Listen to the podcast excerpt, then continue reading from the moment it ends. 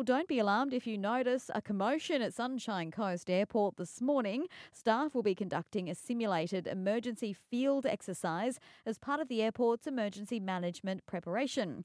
This morning's multi agency exercise will simulate a large fuel spill causing multiple injuries near the main terminal building.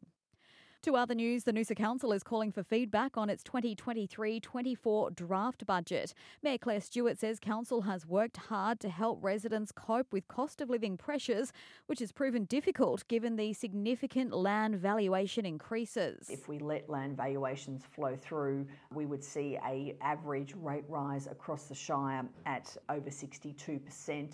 Uh, what we've managed to do with a huge amount of work is to have the majority of ratepayers on the minimum general rate at 5.5% increase and over 80% of our ratepayers will receive an increase less than CPI, which is really a tremendous result. It comes as researchers predict Noosa Heads could become the most expensive suburb in the state if prices continue to grow at their current rate.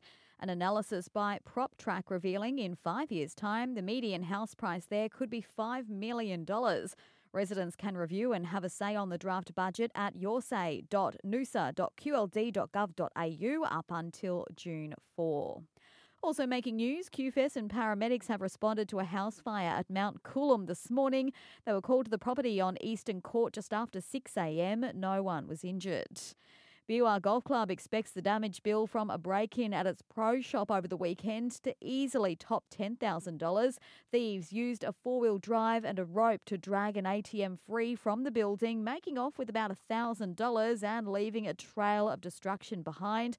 Police are still looking for the culprits.